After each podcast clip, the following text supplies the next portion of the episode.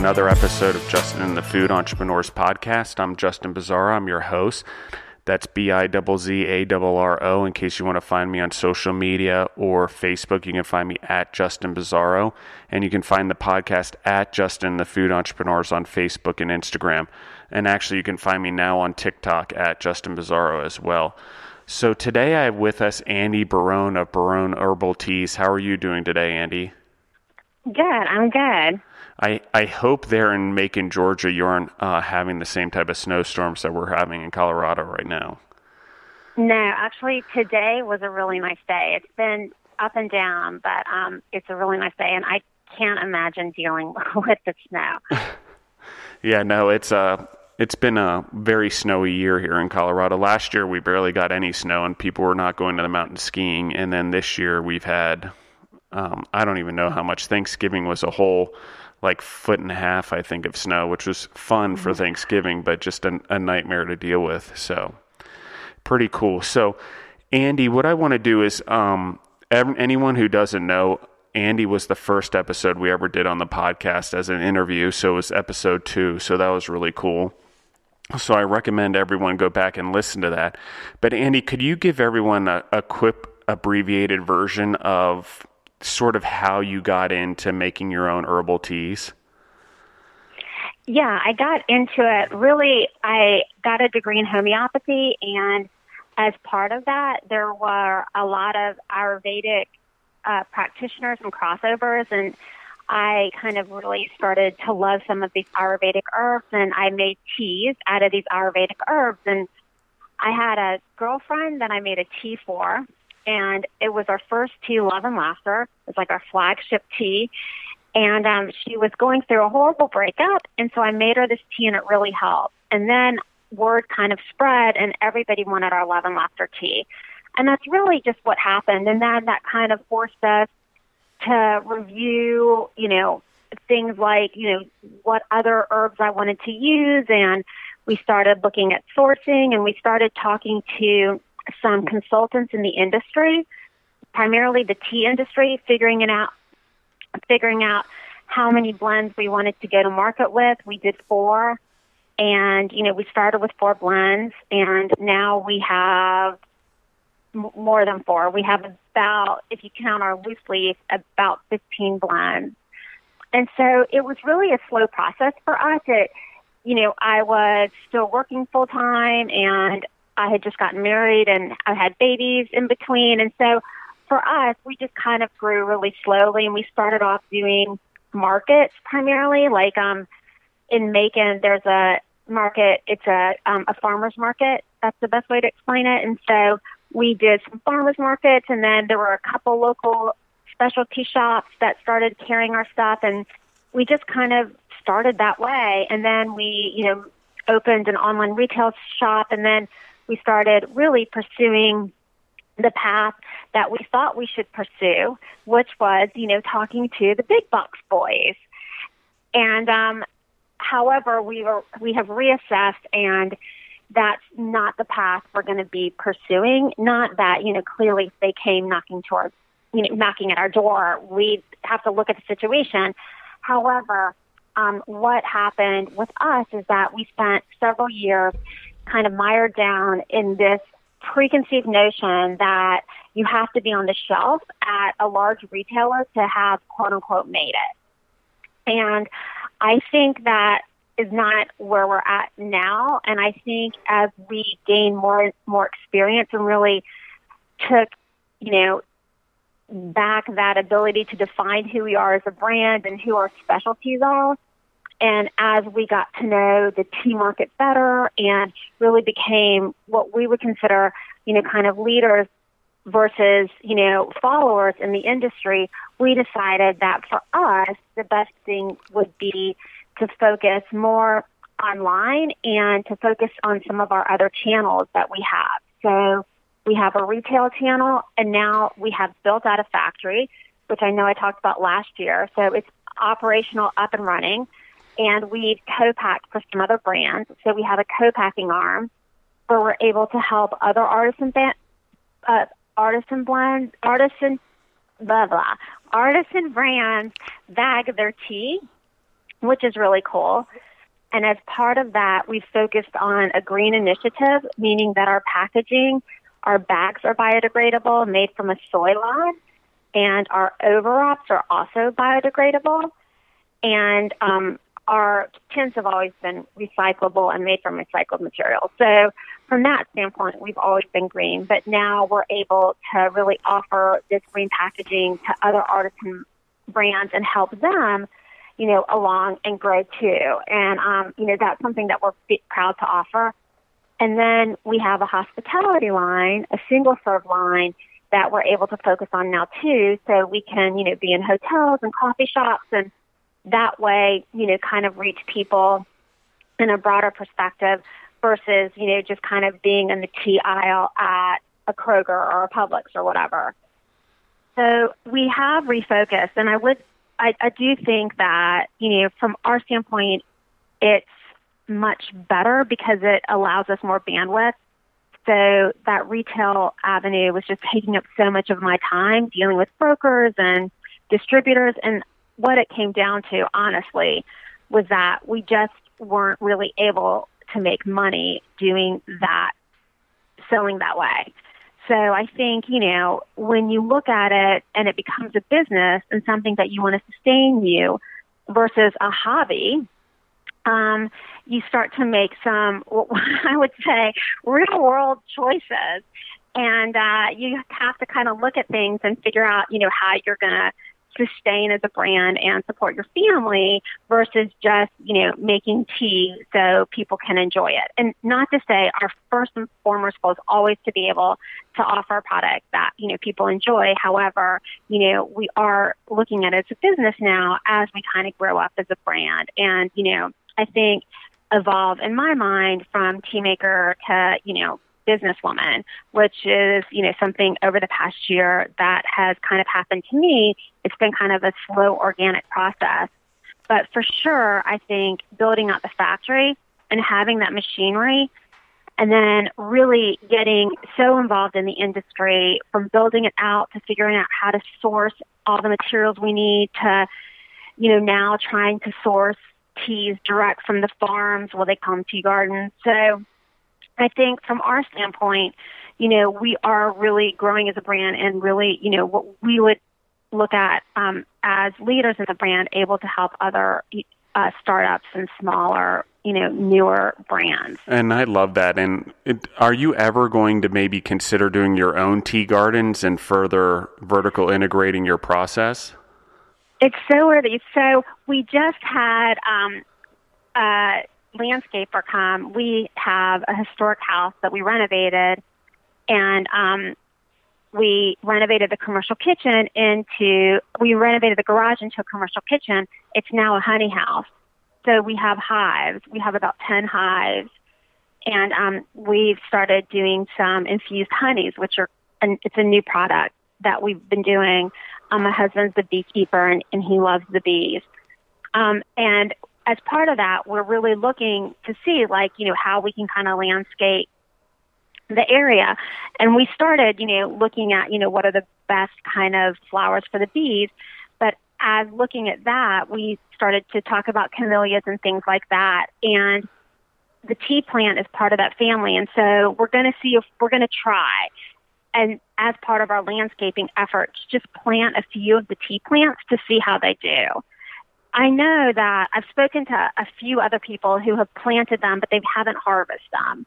So I know they grow in this area. I just don't know in terms of harvesting them how that looks. And so I think if we kind of grow them here and see how they do, that's our first step. Just, you know, whatever for fun. And then we can kind of see if it's something that we'd want to pursue. However, that being said, tea in and of itself, it's I, I honestly feel like I might be doing myself a disservice by growing my own tea. Some of the other herbs we've tried to grow, we tried to grow lavender and we just weren't able to do it. Our lavender burned. And um so it just got fried in the sun. And so it just and this on this lot of land we just couldn't do the lavender and we were trying to grow some of the other herbs too. We started to grow our own rosemary and things like that for a couple of our teas. Um, but in terms of tea, I think, you know, we're kind of, it's kind of a sticky situation, primarily because the best tea, I think there's a Chinese saying that says, you know, the best tea comes from the mountains. So really, the best tea, and it's true, comes from the mountains. And, um, and so, you know, we're not, we're in a valley. So that doesn't, that doesn't help our chances of creating great tea. However, um, you know, I know, and they do grow some in Charleston, and I think in Hawaii they grow some. I know in Hawaii they grow some because we actually have spoken to them about it. And um, in the Seattle area, they used to grow it, but they're no longer wholesaling it. So there are a few areas in the United States where they grow tea. Um, however, a lot of these tea gardens have been growing tea for centuries, and you know, they've kind of cultivated their own species of plant, so to speak, that produces a very distinct tea taste. So the best way for me to say it is that even if we did grow and produce our own tea, I don't think we'd get the quality that we can get by sourcing it somewhere else. I mean, just by the nature of the maturity of the plants and by the fact that, you know, for hundreds of years they've been seeding these same plants to create a very specific taste so I don't know. I mean, that's a tough question. One but of the, we'll see how. One of the things that I think is so cool is that you're willing to just try it, and you don't know. I mean, I I I've heard the same thing that you've said that tea grow better in the mountains, and everyone knows that. But you actually don't know what'll happen in Georgia or what'll happen when you try it. So you may come up with something that maybe it's a different kind of tea flavor or whatever, or complement some of your other herbal ingredients differently. So I'm very interested to see what happens. Yeah, we'll see. And I mean, I think first of all, the tea plant is beautiful. So I mean, we're not going to go wrong. It's going to be a, a beautiful shrub, regardless. However, you know, I think that we will try and to harvest a few leaves and see kind of what we get from it. Yeah, and I want to give a quick shout out to your husband Roland as the beekeeper. I've met him a few times at the Flavor of Georgia, yeah. so he deserves a a, a few uh, a shout out. And obviously, he has uh, one of the more interesting jobs. He's willing to go out there with the smoker and and go get the beehives um, and the honey. So pretty interesting. But I love how you guys are infusing the honeys with herbs.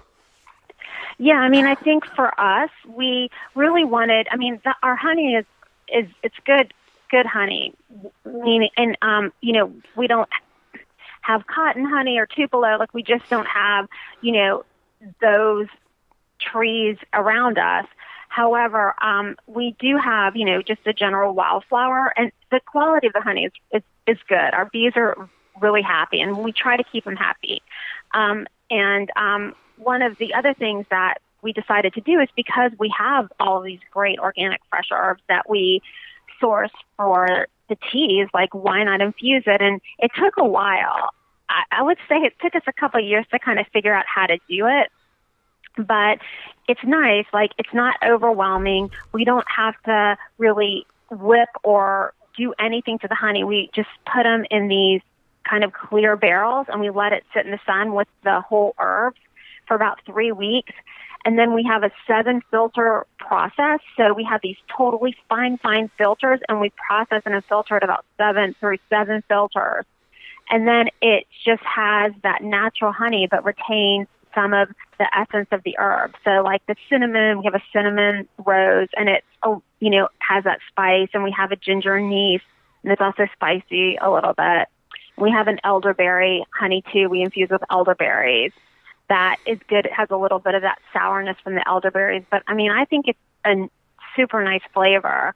And, um, you know, we're kind of looking at it as supercharging the honey with all these great benefits from the other herbs. Um, you're actually like the third podcast I had. Three out of the last four podcasts have had elderberries in their product, which is a coincidence. I didn't go aiming that, but the benefits on the herbal side of elderberries are enormous in fighting flu and everything like that. And then you have the honey, which helps fight allergies yeah. from an from an herbal medicine health standpoint, which I think is pretty cool. You've just combined two for like this superpower. That's right. That's why we did it. And we also did it because elderberries are super easy to infuse in the honey. We tried lavender, we tried a lot of different things, but the lavender would just soak up the honey and we couldn't really filter it. So it just happened to be that elderberry has these great qualities. Plus, it's easy to filter out. So, you know, just kind of worked. So for us, but we had tried some other variations that didn't were not successful. And so, what made you decide to make the leap into honey? Because last time we were talk, we talked, you were in tea, and then you were building the facility to go into co-packing. So, have you always, guys, have always had hives, or is it something that just progressed recently, or you've been talking about it for a while? Um, we had been taught. Well, my husband.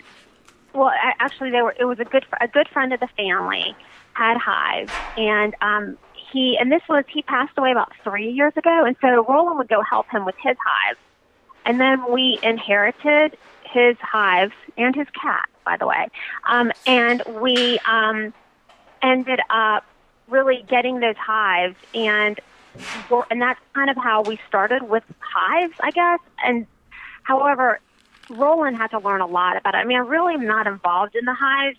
I mean, much because I don't have a suit. I mean, I'll go out there if he tells me to do something and do something to them. Um, but and I've only gotten stung once, I will have to say, which is pretty good. Yeah. But um, he, he he's out there much more with them. I um, he really just kind of learned from our um friend's name was Jim. He learned from Jim, and then he just kind of lost a lot of hives and just learned through that process about how to find a queen and how to requeen and you know when he felt like he had to, you know, uh, clean the hives and moths and these wax moths and all of these other kind of things that happen. He just kind of learned by doing it. And um, then as he kind of started to be able to requeen hives and he started to get healthy hives, we were able to just grow hives on our own. And, you know, one turned into three, turned into seven, and now it's 10. And I don't know how many we'll get this spring and summer, you know?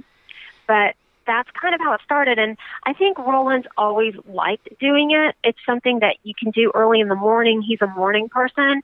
And, you know, he can just kind of put on the suit and just go out there and not pay attention to anything else and just kind of play with the bees. That's what we call it. We say oh, he's daddy's playing with the bees. So I don't know.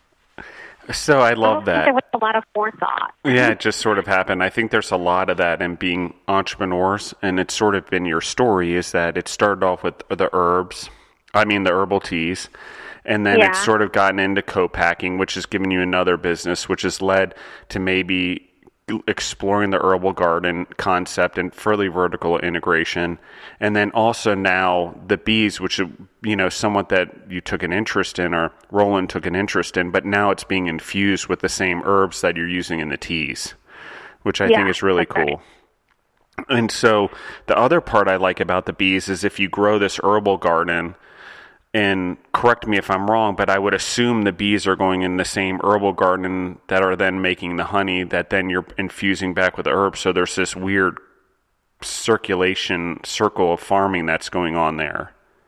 Yeah, and I think that's why. So we were talking to the landscaper yesterday, and you know, I like I think that I just the more I learn about tea and read about tea, the more I, I mean, I love botany in general. I love herbs. I love, I love all of that. And so, you know, I think that's why I love tea, I guess, and you know, making it is because I just, it just gets me like super excited when I can kind of not only read about the medicinal uses, but you know, the history of the herb and where it came from and how it grows, and like I said, everything about the botany, and it's just, it's so cool to me. So um, I think that camellias in general, just because you know it is the tea plant is a camellia, has been something now that I'm super into and all the different variations and types. And so I think that we talked about planting a huge amount of camellias. A, like I said, it's going to make the bees really happy. They just have such a long bloom, so which is always good for bees. And, um, you know, I think that's what we talked about. So we will have a huge amount of camellias on our property very shortly, and we'll see what it does to the honey. I mean, I think it'll only enhance the honey, but you can tell the color will change. It, it will change based on the flora that we have around the house for sure. Now, let me ask a, a very big question because, and it's, I'm going to go off track for a second, but I think it's just when, when I hear you talk, there is this enormous entrepreneurial spirit inside of you and the vertical integration and the, the bees. Yeah. And, you know, they talk about it. Sometimes we don't even know we're entrepreneurs, which is probably when we're the best entrepreneurs, when we're not actually trying to be. We're just trying to do what we like. But you have this way where you're finding ideas and concepts within something. I mean, you're taking something that the bees and the flowers, and they have a longer bloom cycle, so there's more, the bees are going to love them, and you'll have happy bees, which also is stuff you're going to use for your teas, you know, and so that's all just naturally, I mean, we put the term entrepreneurial to it, and this is the Entrepreneurs Podcast, and, and we we do fall forward and we make moves, but you're doing them naturally because it makes sense. So that's a compliment. I, mean, I, I, I, can see it. I can see it. Honestly, it's it's amazing I mean, compared if you to where. Can see it, that's good. Yeah. For me, I think I'm. Um, I Roland can probably see it too. So I'm very detail oriented. So I'm all about you know, which herb. And like I said, I can sit there and read Materia Medica, I don't know, whatever. It's about for hours and just get like, oh my God, this is so cool. And, you know, get very in my head with it. And so in terms of that, like I am great at the operations because, you know, I can tell you every lot number and every ingredient and every, however, Roland's much more big picture. So I should probably ask him you know, how he sees this company going. And I'm sure if you ask me where I see this company going, our to- ideas would be so far apart. However, they'd probably merge in the long run, which is weird that, you know, now that you're saying that because Roland does talk, like he talks very big and his plans are very grand. And my plans are much more like this is what I need to do to get through the day. So I think that, you know, you sound a little bit more like Roland in talking about that. And it probably is true. I just never, I don't step out of it to see it, if that makes sense. Yeah, it's the same with Deborah and I. I'm very big picture and I can see the vision and I, and I usually, even before I can see it, something happening, I know that I have to go in that direction. And she's good at getting all the details along the way and executing the small things along the way for sure. Um, I'm not saying I don't get a lot of things done during the day. I just have, I'm able to see the bigger picture differently, though both of us are entrepreneurs. You know, Deborah's had her own success yeah. and stuff like that, and I've had my own success, but together we've had even greater success. So it's just one of those things where you are actually seeing the big picture. You just don't look at it that way. And I say the same thing to Deborah. It's just I'm able to visualize it and I'm able to sit with it differently. Um, but you're actually seeing it in the actions you're taking because you're talking about the bees and stuff. You're just in the in the day to day stuff where it matters. But compared to where you were a year ago, compared to where you oh, guys oh, yeah. are now, I mean that's not I mean, yes, you were building the factory, but you're now in the honey, you're now the tea garden, you're now and the steps you made the first four years you were in business doing herbal teas compared to the steps you've done from a year oh, till oh, it's now. Crazy. Yeah. It's, I mean, it's yeah. I mean, and I don't know why it just took us a long time to get there, but I think that's okay. Like I said, I mean, you know, I don't think we really looked at ourselves as a business or as experts or as whatever is in the field until this past year.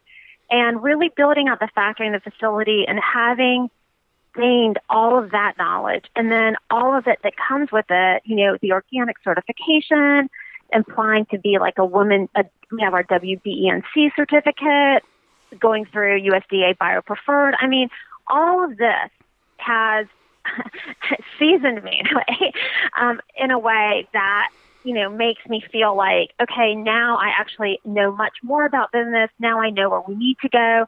Now I can kind of see how we can make money with it and things like that and being able to offer whatever advice that I can. And, um, you know, I can, I do, and being a co-packer, you know, we, for me too, it's, that's also about building relationships, which is I love too. I'm not a salesman. And I would tell Roland, and he's like, you are and we fight about it all the time because sales is like the thing I dislike the most about being an entrepreneur. And um, however, I feel like it's what I spend most of my time on. And um, you know, I think that I'm sure a lot of entrepreneurs love the sales aspect, but when I look at it, like I had a lady call yesterday and she was looking for a co-packer, but she wanted a bottler, not a, you know, somebody that does tea bags. But I guess just knowing and have having talked to so many other businesses, I was able to help her with that. And I'm like, I don't even know how I know this information, but I just feel like I've been in the industry so long that I could give her some suggestions and some guidance, even though it's not even what we do. And, you know, I think that, you know, in that respect, I feel like seasoned and more of a business person and more of a consultant and able to help that a year ago, I don't think I would have known any of this either because, you know, co-packers, I'm like, I don't know. But just learning all of this stuff this past year has been a huge growth. I do have to say something. It keeps on popping in my head.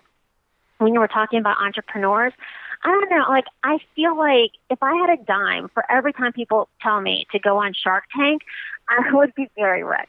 And like, I just, oh my God, it drives me crazy. But like, even my uncle's like, well, you should go on Shark Tank. And I'm like, why? Well, that's, you know, why? Because I'm not, you know, just building a business to then hand it off and yeah. turn it so I can start something else, you know? Like this is just something that's taken a really long time for us to grow. And it's, you know, and once, you know, and to become expert in experts, it takes years, you know, and I, I just feel like I'm not there, I'm not building something just so I can quote unquote flip it, you know? And I think that, you know, people say that and I just, it drives me crazy. But I think when people think of an entrepreneur, they think of like, oh, you're doing this so you can go to sh- on Shark Tank. No. Yeah. no, I and I, I think that and that's an interesting perspective because I do know that perspective. And I will say one of the other things is is I don't think the and I hate I don't want to put it this way because I want to be careful how I put it, but the, the words that are coming to my mind are you don't really one understand what I'm doing, and two, you don't appreciate how much effort and time and blood, sweat, and tears it's taken to get me here. You know, uh, um, yeah. You know, as an entrepreneur, and I'm doing this because I want to do this for the long run. It's not something where I'm in it just to make money. Yeah, I mean, and absolutely, and you have to be. I mean, I don't know how um, any i mean again it's like you know there are people who are entrepreneurs and they can start businesses and you know that's their calling and like i, I mean and i look at them and i'm in awe because you know here i am i you know i struggle with my own little company and you know i hate i don't say hate that's a horrible word i sales is not my you know thing really per se in the traditional sense of the word and, you know, there's all of this stuff that goes along with thinking that, you know, you're an entrepreneur. And then there's me. And that's why when you started it off saying that I have an entrepreneurial spirit, I'm like, I don't know. Like, I never thought of it that way. And I think because I'm so locked into that definition of, you know, someone out there flipping businesses, making money, doing the sales, you know, the rainmaker. Like that's not who I am. I'm just someone who is just really obsessed with tea and herbs and making the absolute best quality that I can and also having it make money for us and being able to help other people along the way. And I think that's kind of where I'm at versus just somebody who makes tea, which I was before we really had this factory and had the, you know, financial investment now that we have. And so, you know, we have to pay off this equipment. We have you know, a lease we have to, you know, pay every month and I have to hire help that I have to pay and things like that. So, you know, a year ago we weren't in that position. So definitely our mindset about how we're running the business has changed for sure. Yeah. I have three things for you, Andy, on this topic, what? actually. The first thing is you are that person that starts businesses and is a little bit of a serial entrepreneur. You've done the the the co-packing, you're doing the honey, which even though it's a new brand, it has the potential to spin off into something entirely of its own. And then Mm-hmm. you're also vertically integrating just by doing the business. And that's what entrepreneurs do. And I think, you know, when I look at the definition, and I actually, and maybe not everyone knows this, is anyone can try to sign up for the podcast and be on it. I invite anyone on there, but I don't it depends on the right entrepreneur that we allow on here. Um, and I, I got to be careful how I say this because not everyone, we have people that have $100 million businesses, we have people that have $5,000 businesses on the podcast. But what they all have in common is the spirit in which to work and drive a business forward, not build a business and just turn it over. And there are plenty of people that do that. And, and while I do consider them, entrepreneurs, I consider them more value add and dump specialists versus creative entrepreneur specialists. So in in the definition that I consider to be an actual entrepreneur, it's someone who's building a business for the long run that doesn't want to sell it, that even down the road is trying to build something. There's value add and dump specialists and there's actual entrepreneurs. So in my mind because I don't, you know, and I've I've built some businesses and sold some, so it's not like I haven't value added in dumping, but I'm also an entrepreneur in food and when it came to food, I've stuck through the entrepreneur journey in the businesses that I value added and dumped. I wasn't being an entrepreneur. I wasn't being creative. I was just trying to add as much value as I could because I wanted money. You know what I mean? And No, so I mean I understand, and I don't want to say like I. I mean, like I. I don't want to attach anything negative to that. It's just not who we are, and I feel like you know now because of whatever shows out there, people think that you know anybody can just go on whatever and just get some funding and you know or you just go online and you apply and you know somebody hands you a million dollars and Yeah. then you know you're off and running and i think you know that's where it comes to me that you know it just for me it, it clearly did not happen that way and if it did happen for anybody that way i wish they would tell me what the secret sauce is because you know i don't know I've But, never seen um, it myself. It uh, takes it so much work. So much yeah, work. it doesn't happen that way. I mean, that's why I'm being sarcastic. I mean, clearly I know. And Yeah. I think that the other thing is, is that for me, thinking from big picture, everything has been fairly organic. And even when I look at my life, and I have been able to do this, to step out of my life and look at my life, um, I am, I don't even know how to say this. Like, basically, my whole life has set me up for this point. And I know that, you know, everybody can say that. But when I look back at my life and why certain things were like such a struggle for me, I mean, and, you know, it's almost been like I was just never meant to walk that traditional path. I had to do this. It wasn't a thing like, oh, it was a choice. And, oh, it was like, I just, life gets to a point where you have to do it because it doesn't give you any other options. Does that make sense? I'm almost tempted to stop the podcast right there and let you drop the mic and walk off the stage because that was um, that was 100% spot on. I think it's so many people can relate to that and they don't understand it. It's because and I've had the same I had the same struggle. I struggled when I first got out and I tried to go mainstream America what everyone expected of me and call me rebellious. People call me stupid. Bizzarro, what are you doing? why That's don't you get a real job? You know, you know, uh, you know, why don't you sell that? What is this stupid food thing you're doing? There was a lot of that stuff, you know, and um, you know, at first people seem supportive and then then they they you know, oh, how lucky are you when you actually start succeeding? You're like, there was no luck. Like it was all like a lifetime of Right. preparing for this moment. And Yeah. but I think it's what you said is spot on. And the other thing that I think that you said that was spot on earlier is that you like building relationships, but you don't like sales. And I think a lot of people suffer from this, and it took me a lot of years as an entrepreneur before I realized this, is that actually I never have to sell anything. I never, I, I don't go out and sell our businesses ever. I don't sell our products. I don't actually even have a sales team. We don't have any of that. But what we do have is we have a group of people that develop business and manage client relations.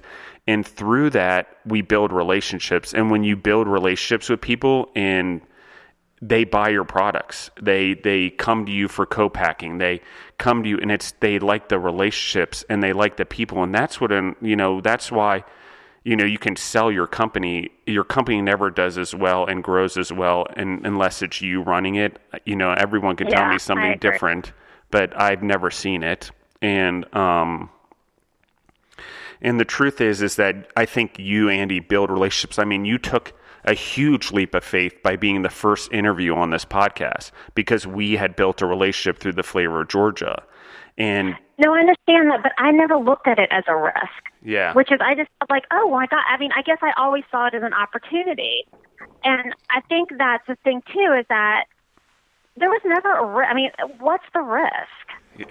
i love that keep going i like where you're going with this No, but I mean, I think that you know, from my standpoint, here's the thing. I mean, I I cannot tell you if I listened to statistics and risks and this and that, I would honestly still be working at some advertising agency miserable. I mean, I think that like, you know, my and again, it's like just my life and how my life has manifested. But, you know, I mean, I I mean, I'm gonna. I don't want to age myself, but like, you know, I didn't get married till I was 40. I had kids when I literally had a doctor tell me I had less than a one percent of get chance of having kids, and I have two.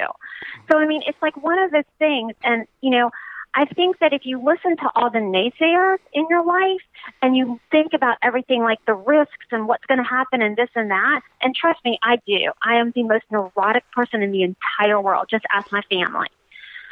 But I think that when it comes to doing what I have to do, there's not you can't look at it as a risk. And um, I'll give you a, another example because if I do look at it as a risk, then I would never do it. So here's an example of something that's going on right now that I'm kind of in a quandary, and I feel like, oh my God, what am I? Should I do it? I don't know. This is ridiculous, and you know, this is what goes through my head. We were supposed to get go to Natural Food Expo, and we didn't, and it's a long story, and a good, and this is kind of what ended up making us rethink this whole retail strategy. It's, and this are you talking about the Natural ago. Food Expo in California Yeah. in, in Yeah. two weeks? Okay, go ahead. Yeah, yeah. So we were supposed to go, and we didn't end up going, and we got a grant, and we didn't get the grant, and whatever. And at that point, I think I had had it, and I was starting. And this was also, you know, a few months before we had heard that we were in we're in Kroger Georgia Grown that they were cl- closing the Georgia Grown segment, and then a month before that, we had to fire our broker. So I would say that things have kind of been saying like retail just it ain't your thing, sweetie. And so you know, it finally it took a couple slaps in the face for us to rethink the strategy of where we're going. But like I said, I'm so much happier now that I don't have to deal with that that part of the I don't have to kind of focus on retail. Let's leave it at that. But I mean, not, you know, big box retail. I'm sorry. I love the specialty stores we're in and that part of retail. But um, you know, I don't have to focus on those larger stores and deal um, deal with that. However, oh my god, I totally lost my train of thought. This is horrible. Wait, we're oh no, I, I remember, I remember. So anyway, so we didn't get into Natural Food Expo. And so it was weird. I mean, I was kind of depressed about it, and then a couple of days later, I just got over it because I started doing work and forgot about it. And Roland mentioned to me, he's like, "Yeah," he goes, "You know what's weird?" He said, "There's like this show that I remember that I did when I was at Ritz Carlton, and um, it was so weird. And I remember there was like." Some tea people there and I'm like, What are you talking about? Something with Ritz and and so he goes, Yeah, it was the International Restaurant Food Show. Yeah. And we ended up figuring it out and I'm like, Oh, that's weird. Well it's the same exact weekend as um as Natural Food Expo and it's in New York. And I looked and as part of that International Food Expo show, they have a coffee and tea expo attached to it. And we have really been looking at ways to build this food service portion. And so I'm like, well, I'll just call them up and see if they have any booths.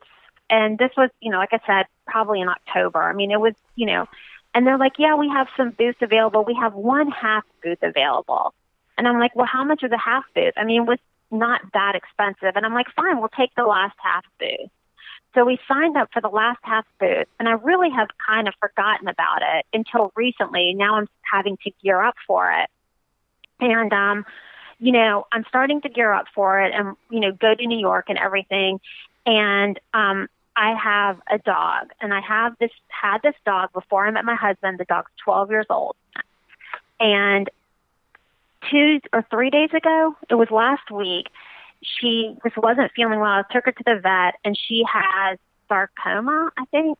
And so she has very few weeks, if that, to live.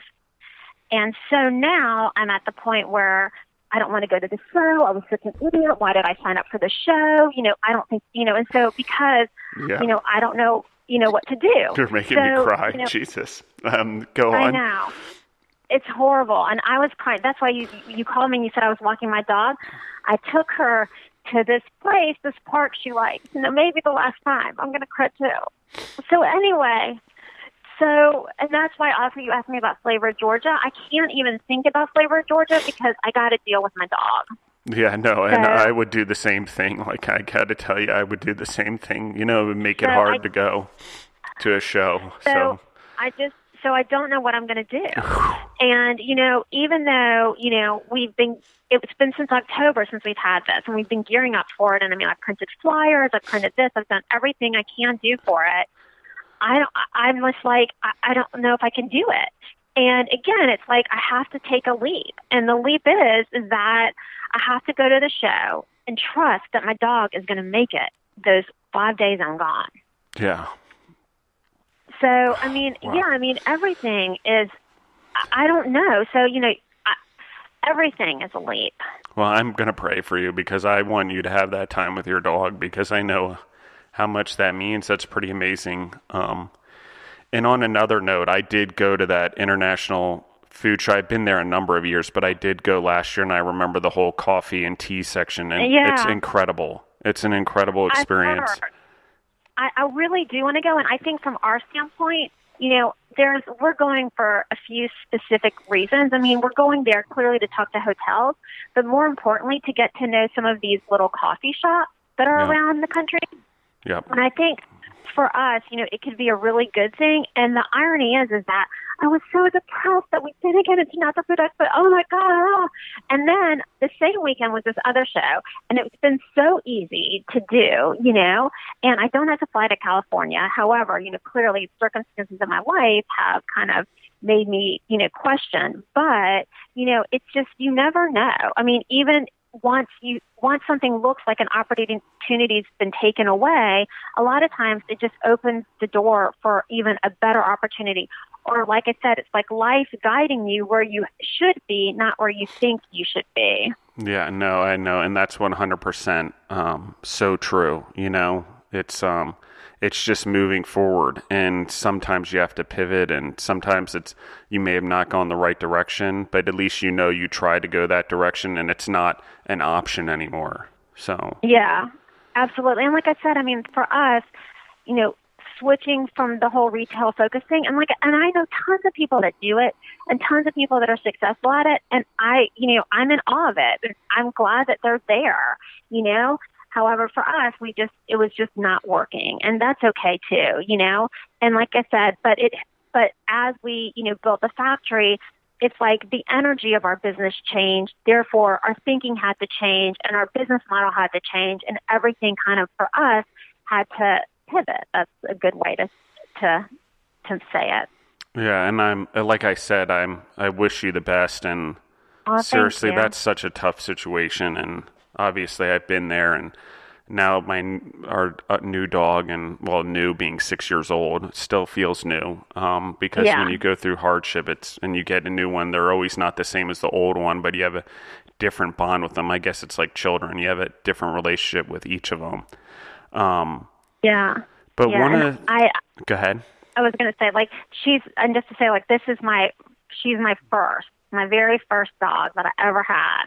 So yeah, it's, but, um, what what's her name Bamboozle. oh i love that it's like she bamboozled her way into my heart. yeah and that's why.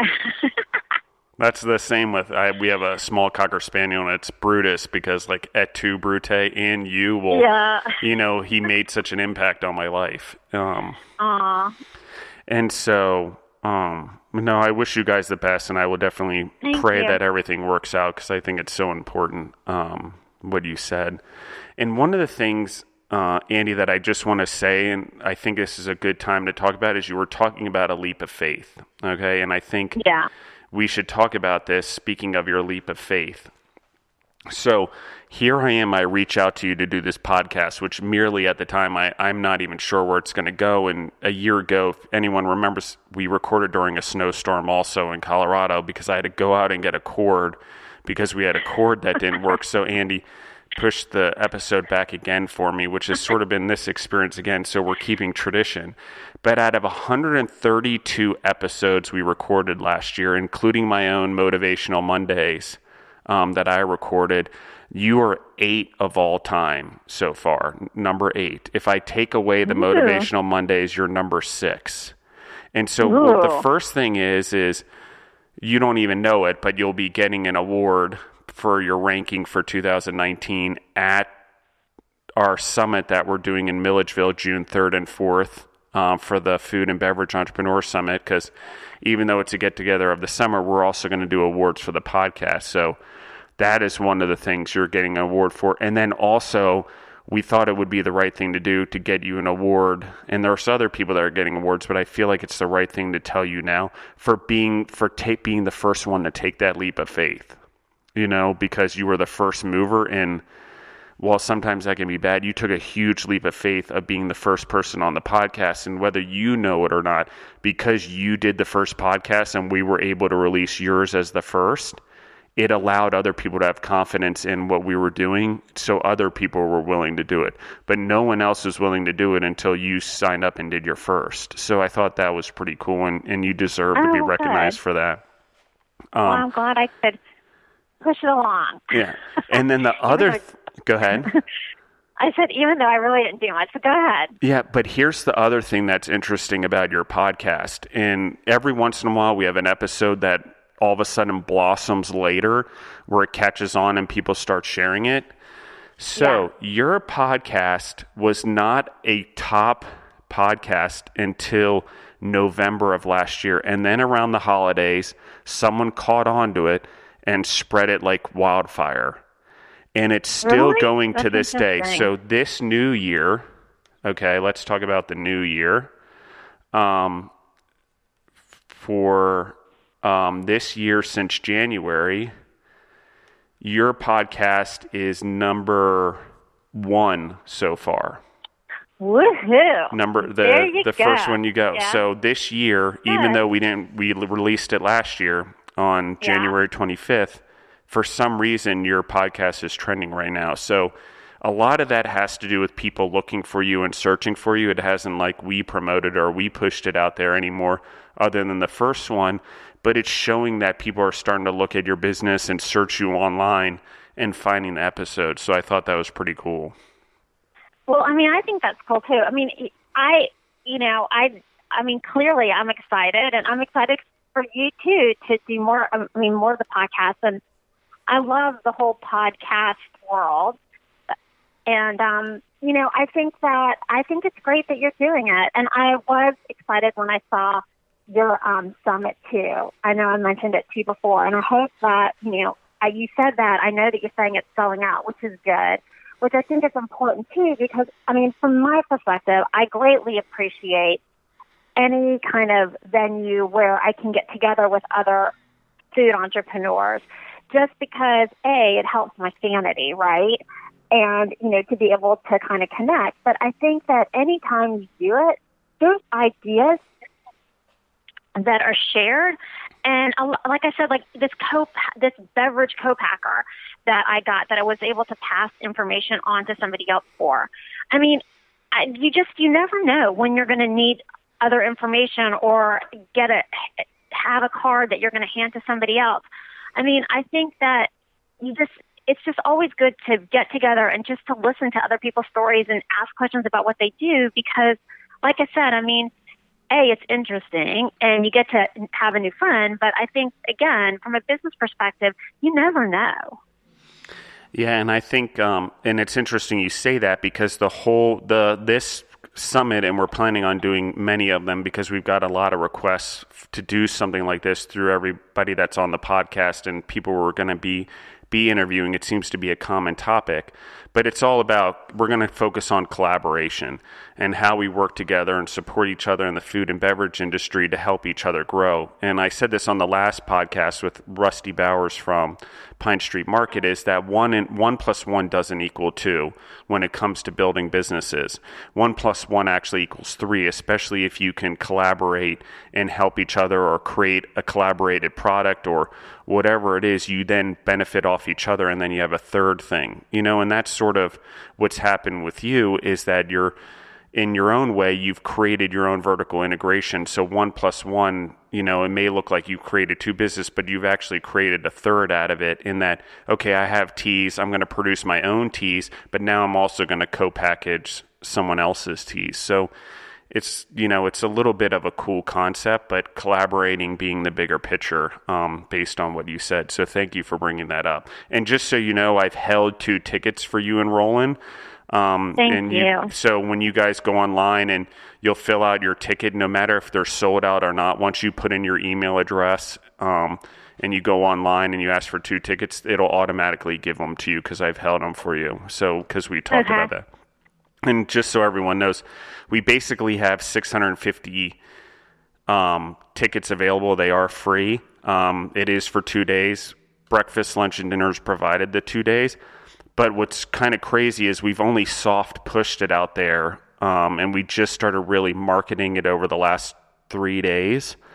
And we're over 300 tickets sold out of the 650 that are available. So if anyone's listening and you want to go, I recommend getting to Eventbrite uh, or looking at our Facebook and Instagram pages and getting your tickets. Um, but Andy, you don't have to worry about that. I have them held for you. So, oh, thank you, Andy. As we wrap things up, um, which we didn't even really dive into it. One is is I'd like to get you back on the podcast after um, you go to New York um, relatively soon because I'd like to hear about your experience with the trade show and and share it with the audience. And number two, I'd like you to get back on because one of the things I really want to dive into you is everything you've learned about business and grown in as you've in the details that you're so detail oriented in as you vertically integrated and open the co-packing uh, factory and things like that. So if you would, I'd love to set up something with you in maybe April to do another podcast, and we can talk about it in April since I know your schedule's all over the place, as is mine. But we can we can do that if that'd be okay with you. Yeah, that sounds perfect. I mean, and I anything I'll um, it just forces me to be extra diligent at the trade show, so I'll try to you know pay attention to what I'm seeing, you know, and absorb as much as I can so I can bring it back and share. So for sure. Awesome. And so as we wrap up, uh, Andy, will you first tell everyone where they can find you online in your website and social media? And then after that, just anything you feel you'd want to share just openly that you thought the audience may benefit off of, uh, that'd be great also. Um, so you can go to baroneteas.com and that's where we sell our teas. And we have links to Barone Hospitality and Barone Co-packing uh, uh, um, on Barone Teas. So you can kind of get a full picture from all three of our websites there.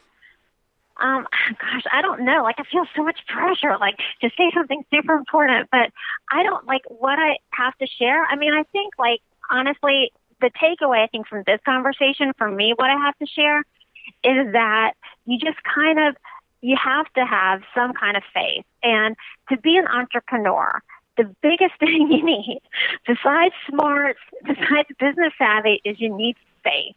And that is what gets you through these leaps that you have to say, or whatever it may be, or kind of gets you to take that first step that may be scary and you have no idea where it's going to go. But if you have faith in whatever it is, it doesn't matter what it is, in yourself and a higher power and whatever, that is what you need to succeed as an entrepreneur.